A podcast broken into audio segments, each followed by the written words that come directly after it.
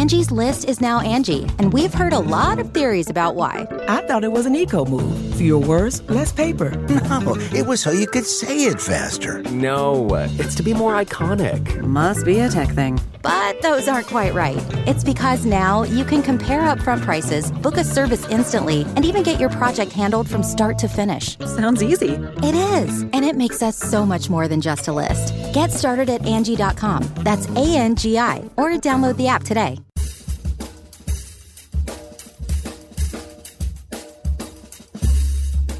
I mean, no one plans to get sick, and yet, here we are. My name is Matthew Zachary. I survived cancer, a stroke, and COVID 19, and somehow I'm still here. I also survived our stupid broken healthcare system, and I want to help you survive it too. So let's go make healthcare suck less together. Because you know what? We're all out of patience. Hey, that's the name of the show. Hello, friends. Welcome back to Out of Patience. A quick reminder before we get started if you like the show, I hope you do. Please consider leaving me a review, a rating, something, or don't. Either way, we're fine. On the show today, I welcome the one and only Allison Rosen, a self described science nerd. I kind of like that. A TikTok star, something I will never be or aspire to be. A dance fanatic, which is also something I don't aspire to be. And a Mayim Bialik lookalike. I love Mayim Bialik. And also, just to put some icing on the cake, a cancer survivor. She was diagnosed with stage 2 colon cancer in the prime of her life as a young adult, 32 years old, and that was 10 years ago. She's been using her personal experience as a survivor and her training as a medical researcher to educate people about young adult cancer. She's even taken, as I said before, to TikTok to talk about her ostomy bag, one of the permanent bodily changes that she's undergone since getting cancer. She now serves as the project director at the University of Texas Health Science Center at Houston. And when she's not working her ass off, she's out living her life to the fullest on the dance floor or on top of a surfboard. It's a great show. Allison Rosen, enjoy. Allison Rosen, oh my God, welcome to Out of Patience. Thank you so much for having me. I'm really excited to be here. This could be the longest time coming show I've ever done. I mean, I'm just so thrilled to finally get you on the show. Normally, when I prepare my guests, I write five or six things down and I riff the whole thing. I have three pages on you. oh my gosh. I mean, like, we could have nine shows starting right now. I don't think the listeners would want that, but you are probably one of the most intriguing people in the young adult cancer verse, uh, just because of literally all the shit you've been through. But I want to get started in the beginning. Seems like science was in your DNA, pun intended, the whole time, right? Um, it was. My undergrad was in biomedical sciences. I got a master's in forensic science. I worked in a crime lab for a little bit. And then I decided to work in a cancer research lab. And sort of in between that is when I sort of was diagnosed. So I love science, I love math. And that's just how my brain works. So you had like an accidentally foreboding career. Yeah, exactly. You know, one of the chemotherapies that I used in our lab happened to be one that I had to take at some point. So it was, I guess, irony, but also just payback for all the research that I did. But also, it gave me the knowledge and the sense I needed to be able to get through a lot of the shit that I had to go through. I I don't know if you know the store Spencer's, but when I was growing up, Spencer's had a shirt called Nerdy by Default. And if you had a Spencer's growing up, would you have worn that shirt as well? Oh, 100%. It would be talk nerdy to me or, or, or one of those, one of those, one of those things. I am a self proclaimed nerd. So are you a Mayim Bialik fan as well? Yeah. Everyone thinks I look like her. Oh, yeah? Yeah. I get that all the time. I, that's a compliment, actually. She's fucking smart as hell. I mean, I agree. I agree. But I got it from one person and I got it from another person. And then it's very random because people are like, Have you been told you look like her? And I'm like, Yeah, now I have. And Yeah. I'm like, okay, she's great to be on the same level with her. I think it's sad that most people only know her now for the Big Bang Theory and like, she's Blossom. She's Yeah. Blossom. Come on, people. She's Blossom. I loved that show when I was a kid. It's like must see TV, but uh, was that ABC? I mean, we're diverting. So, speaking of foreboding in one's life, you also kind of grew up with other fancy, fabulous stuff no kid wants asthma and Crohn's, and Crohn's was kind of like the gateway for this. Exactly. So I was diagnosed with Crohn's at the age of 12. And so throughout my childhood, teenage years, I was dealing with that on a regular basis. I had probably taken every medicine under the sun. You know, steroids were regular for me, Remicade infusions, every type of medicine you could have for Crohn's. And for the most part, you know, in my early 20s, I was in remission. But before that, I was always in the hospital for something or seeing a doctor for my Crohn's. It was not great. It wasn't a very good way to grow up and not a very good experience. But I also had no idea that Crohn's made you higher risk for developing colorectal cancer. Wait, wait So- did they just not tell you that or it wasn't known? I, you know, it definitely is known. You, you, this is why you have the screening. You have a colonoscopy every year to see what's going on with your Crohn's, to look for polyps, to look for any sign of cancer. But no one really ever told me that. Maybe it was because, you know, I was pediatric when I was first diagnosed. And it was just sort of known that we're looking for inflammation. But I never was told that, you know, colorectal cancer was a possibility. I know some of the medicine I was on would say like lymphoma. I was just like, okay, I'm reading that, but but I also I- what laughing, else? What else is going to happen to me? I was the kid that if five percent chance a drug interaction could happen, I was that five percent. I always had random stuff wrong with me. Wait, so And- you're the fifth dentist that doesn't approve of Crest. Okay. I'm just it just is me. I know when I read these side effects, you know, usually I will read the top 3 and I'll have that, but then I read all of them because I know something probably is going to happen to me that is just a little bit rare, but I'll be that one patient that they have to list that side effect on their drug for. So you're in like middle school, high school, dealing with Crohn's disease, which, you know, I mean, all those years ago wasn't nearly as understood, perhaps, or destigmatized somewhat, right? Yeah. It must have totally matured you way quicker than your friends and given you an odd sense of mortality, or it's not going to be as easy as my invincible 16 year old friends think. it definitely made me grow up fast. I think that I have always been a, like a very free spirit, like love adventure, but there were certain times I wasn't able to do things because my stomach was just not going to allow it. I spent more time with my parents, you know, seeing doctors and in the hospital off and on throughout my life than the average 12, 13, 14 year old. So I grew up much faster and just tried to have fun when I could. And I tried to surround myself also with like minded people and people like me that's sort of my mo i find people that understand what i'm going through and i connect with them Right. Tribalism done right is kind of what we say. Yeah the right way So I, I think what I'm profoundly confounded by, and this is just cancer person to cancer person, advocate to advocate, you know, we've been yelling and screaming about prevention for like so many years. And I always like to talk about what are the ways to try to not get it. It's a weird way to phrase it, but here you are in a situation where you are literally getting these tests because you have this condition and somehow you still got it. Talk us through that. I mean what's crazy is that you know i don't know if because i've become comfortable with my doctors i was having regular colonoscopies i had inflammation regularly if they might have missed something. I couldn't have done anything differently. I was doing what i was supposed to do. I was having my regular screening. I was in good shape. I was eating well. So sometimes cancer isn't preventable. You can do everything right and you might not have signs or symptoms. I had some unusual symptoms and things that I knew were not Crohn's. And that's what prompted me to talk to my doctor. And if I hadn't done that, I mean, we might not be having this conversation now because my cancer was aggressive and it came on very, very fast. And, you know, luckily I went and I told my doctor. I eventually did get a colonoscopy, but I waited a few months and my doctor did an x ray at first when I said I was having cramps and I felt like I was bloated and my food was stuck inside me. Cancer was the last thing on her radar. So once she did an x ray, she thought I just had some sort of blockage. And so I'm like, wait a second. A year and a half earlier, I had had a clean colonoscopy. And, you know, I looked at the records where she looked, it was clean. Maybe she didn't look in my, my whole colon. I don't know. But I was in shock because you're right. I did everything correct. I did everything I was supposed to do and I still got it. So I was just like, why me? Because again, the 5% population, I'm like, I was doing everything I was supposed to do, but I still got cancer. It was a shock of my life. And it just, I knew my life was going to change forever.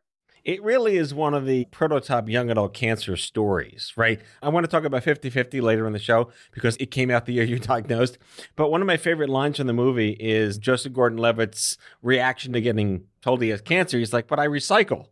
it's like, to what extent can you do everything right and it's still going to happen to you? It, it is a lot of young adults that have colorectal cancer.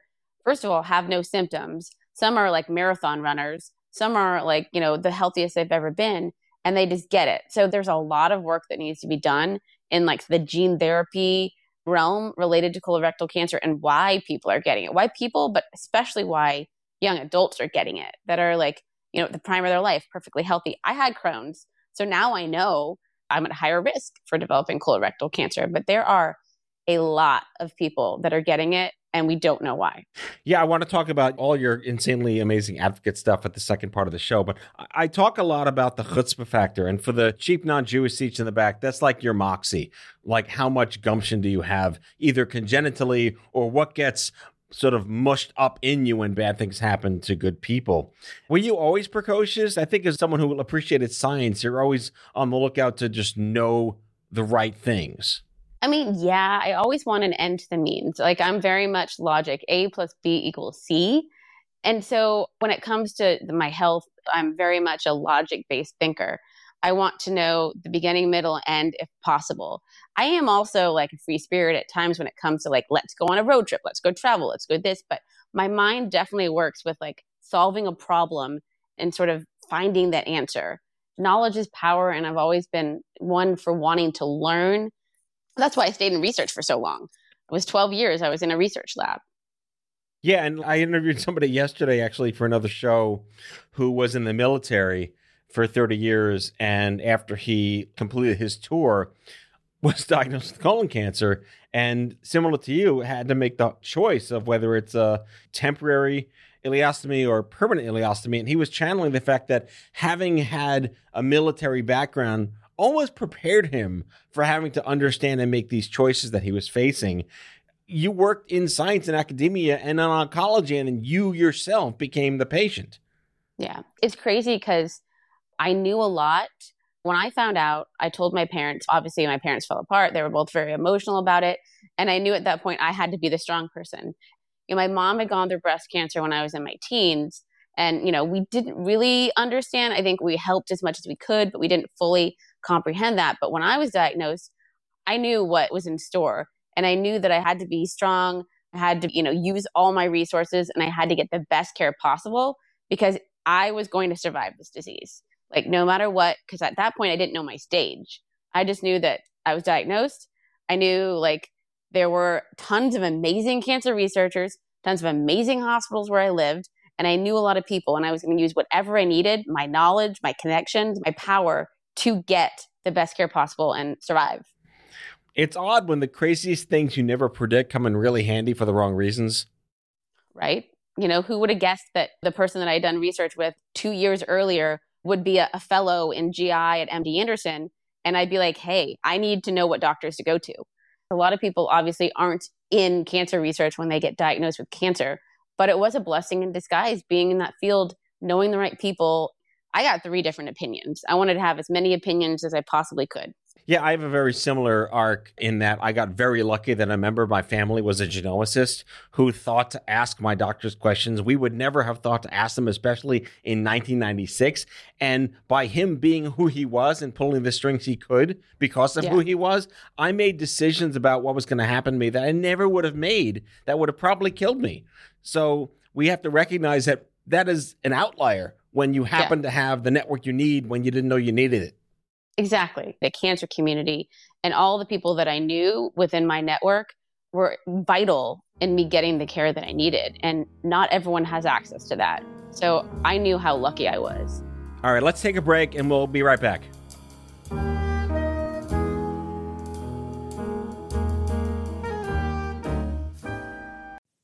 Okay, it's time to commit. 2024 is the year for prioritizing yourself.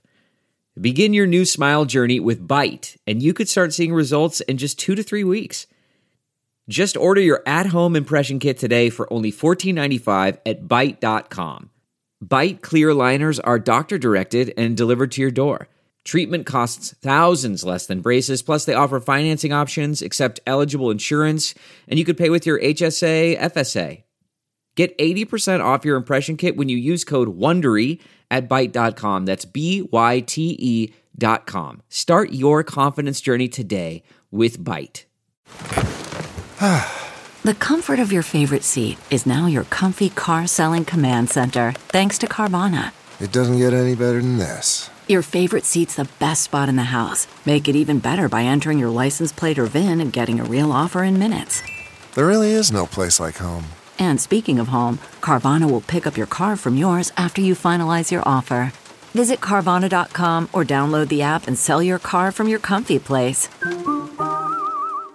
Delve into the shadows of the mind with Sleeping Dogs, a gripping murder mystery starring Academy Award winner Russell Crowe. Now available on digital. Crowe portrays an ex homicide detective unraveling a brutal murder he can't recall. Uncovering secrets from his past, he learns a chilling truth. It's best to let sleeping dogs lie. Visit sleepingdogsmovie.com slash Wondery to watch Sleeping Dogs, now on digital. That's sleepingdogsmovie.com slash Wondery.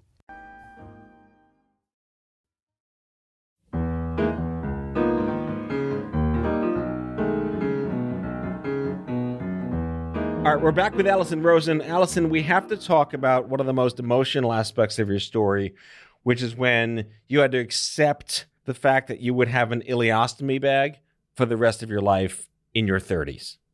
Uh, I mean, I still get emotional talking about it. So I had multiple surgeries. I've had four open surgeries. It's very complicated medical history.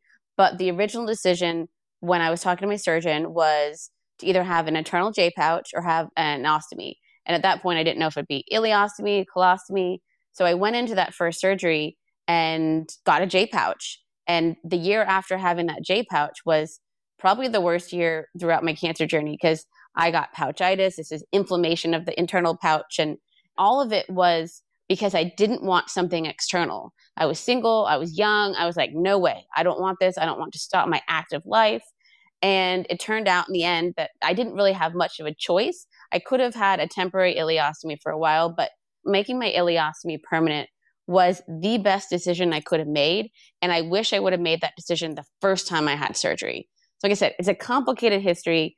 I had the choice of having it the first time around. I chose not to, and it ended up getting more sick than I would have if I'd had it that first time. I had this preconceived notion of what an ostomy was. I didn't think anybody young had it. I didn't know anybody that had one.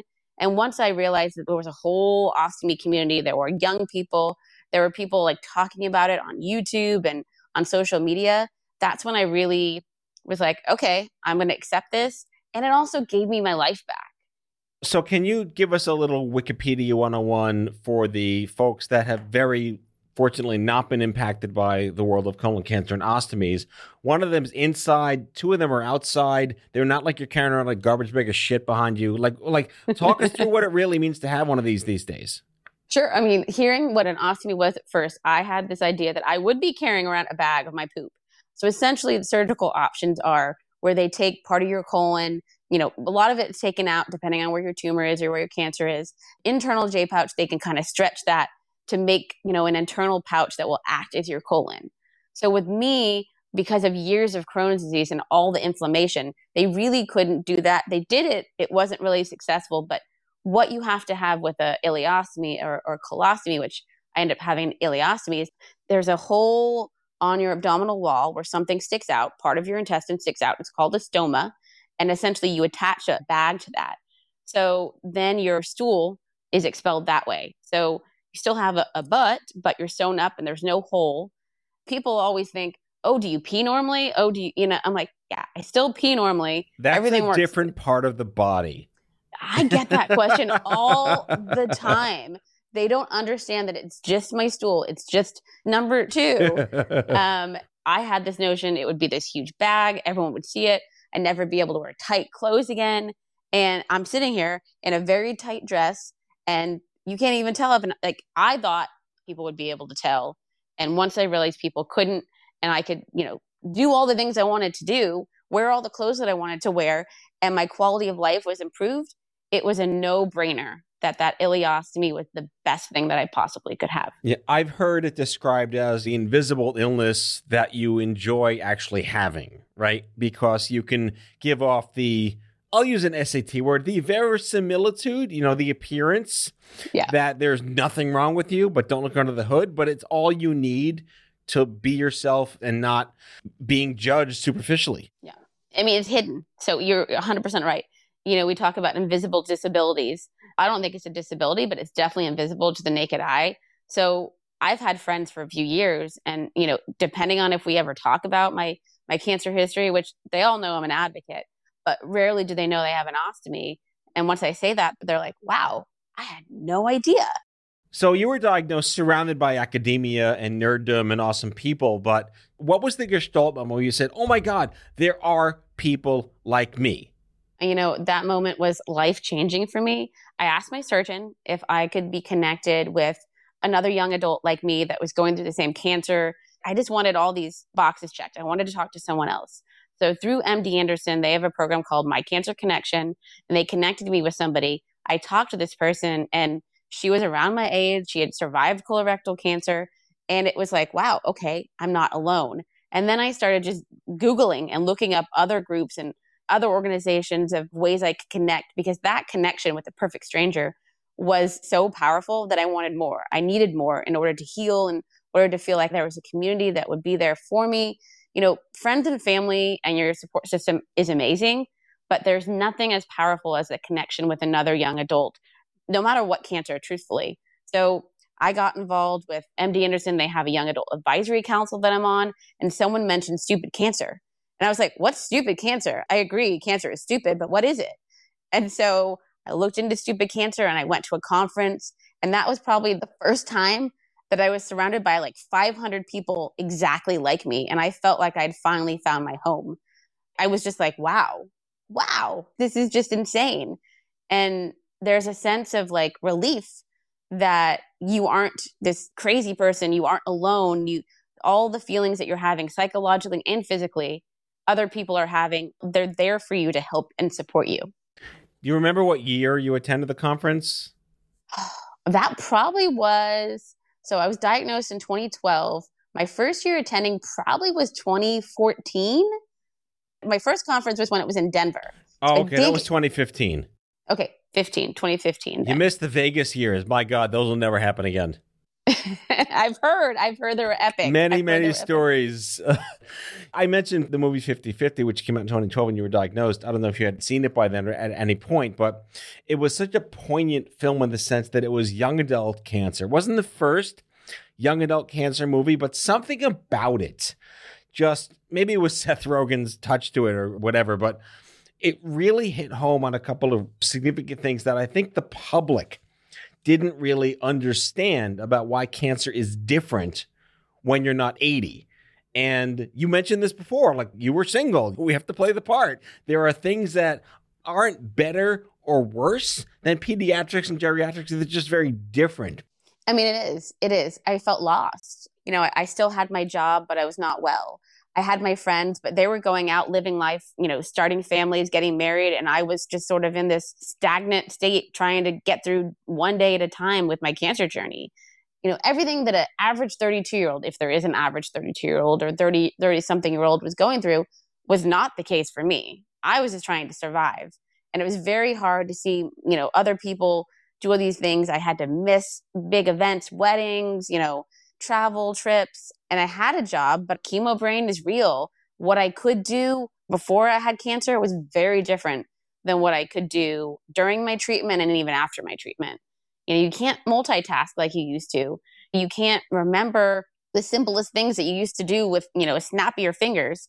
So it was a very difficult time. I was dating someone casually when I first got diagnosed and I told them because we were supposed to go out the day I got my diagnosis. And basically, he was like, see ya, wouldn't want to be ya. Wow. And I was like, okay, well, I'm starting my treatment. It was horrible. And when I could take a moment to think about it, you know, obviously the tears were flowing. And I was like, no one is going to ever love me now. I'm scarred and, and all this sort of stuff. And all these feelings that I had when I connected with other people like me that were my age, that were going through the same journey as me, it just made me heal. It was a healing effect just created the person I am now. Like I'm totally different now than I was before cancer.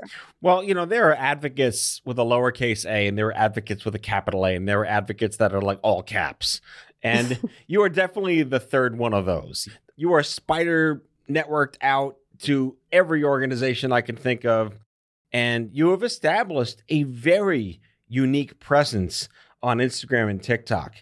I want to really understand how Instagram and TikTok work and who's watching and what are people learning and who you meeting? I mean, it is insane. I will say I've been on Instagram for a long period of time and there is a huge presence cancer community, you know, ways to connect with resources, ways to connect with businesses, ways to connect with other patients. I think it's a great networking tool. It's a great way to connect with people all over the world. I went to visit a friend in Sweden and a girl that had followed me on Instagram messaged me. She's like, I'm down the street. I happened to be leaving that day to go home. But if I hadn't been, I would have met up with her. It gives you the opportunity to reach near and far. And in all reality, I was like, TikTok, do I really want to do that? I feel like I'm a little bit too old for it. But COVID gave me a lot of free time.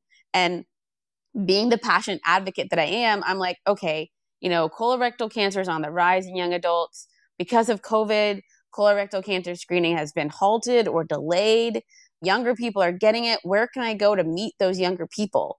So someone suggested TikTok and I checked it out one night and I'm like, wow, uh, okay, I, I think I can do this.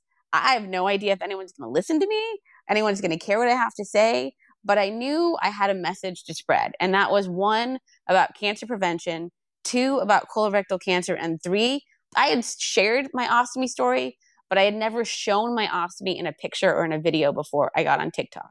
And so I dove in and it was insane the amount of people that were receptive and started following me and connecting. And it was people asking questions. They're like, wait, I have some of these symptoms. What do I need to do? And I obviously had to say, I'm not a medical doctor. I work in public health. I am a colorectal cancer survivor, but please go speak to your doctor. If you have any of these symptoms, please talk to a medical professional. And then it was people asking for, well, how do I connect with another person? So, because of my wide network, I was able to connect with organizations, sometimes match them with a survivor exactly like them. I'm like, hey, I know this person. You should follow them on Instagram too. And I can sort of use my network to create connections with other people so that they in turn don't feel alone. So I had no idea the network I would reach, but you know, I talked to some people in South Africa. I talked to people in France and Germany, Sweden, US too, obviously, but like it is old and is young from all over the world. I mean, it, it's insane. I thought, you know, okay, I can reach a few hundred people or whatnot. And then when more people started following and commenting, and I built up a following within the past year, I was like, okay, this is important. So I just be in my everyday job and in my everyday life, something would pop up and I'd be like, I didn't know this. This means the hundreds of people that follow me have no idea. So let me make a TikTok dance about it. Let me let me make a PSA about it on TikTok. Oh yeah, and, I should and- add, you dance in like all of them, and it's awesome. so you went to CancerCon in 2015. I think that was the year that I hijacked the closing keynote and played piano. Yeah, and I ended my shtick when I was just about ready to stop the song, and I said, "Never tell anyone they can't do something." And mm-hmm.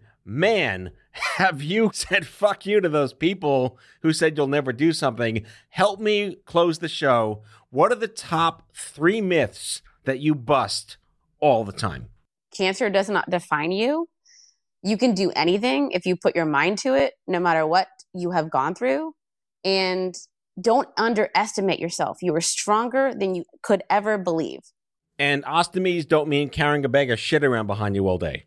Really, you know, shit happens but it's not going to change the way you live your life. Well done. Allison Rosen, project director at UT Health Science Center at Houston, self proclaimed nerd of awesomeness and fierce, all caps, colon cancer advocate. Thank you so much for coming on Out of Patience. Thank you so much for having me. It was great. That's all for today, folks. If you like today's show, be sure to subscribe, leave a review, follow us on social, and tell all your friends to listen. Out of Patience with Matthew Zachary is a product of Offscrip Media. Our executive producer is Matthew Zachary. Our senior producers are Brianna Seely, Jen Oranger, and Andrew McDowell. It is mixed and edited by Brianna Seely.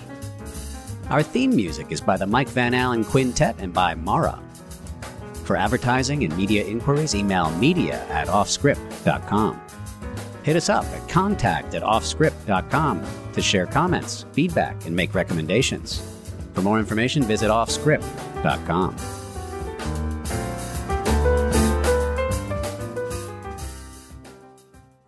One, two, three, four. Those are numbers. But you already knew that. If you want to know what number you're going to pay each month for your car, use Kelley Blue Book My Wallet on Auto Trader. They're really good at numbers. Auto Trader.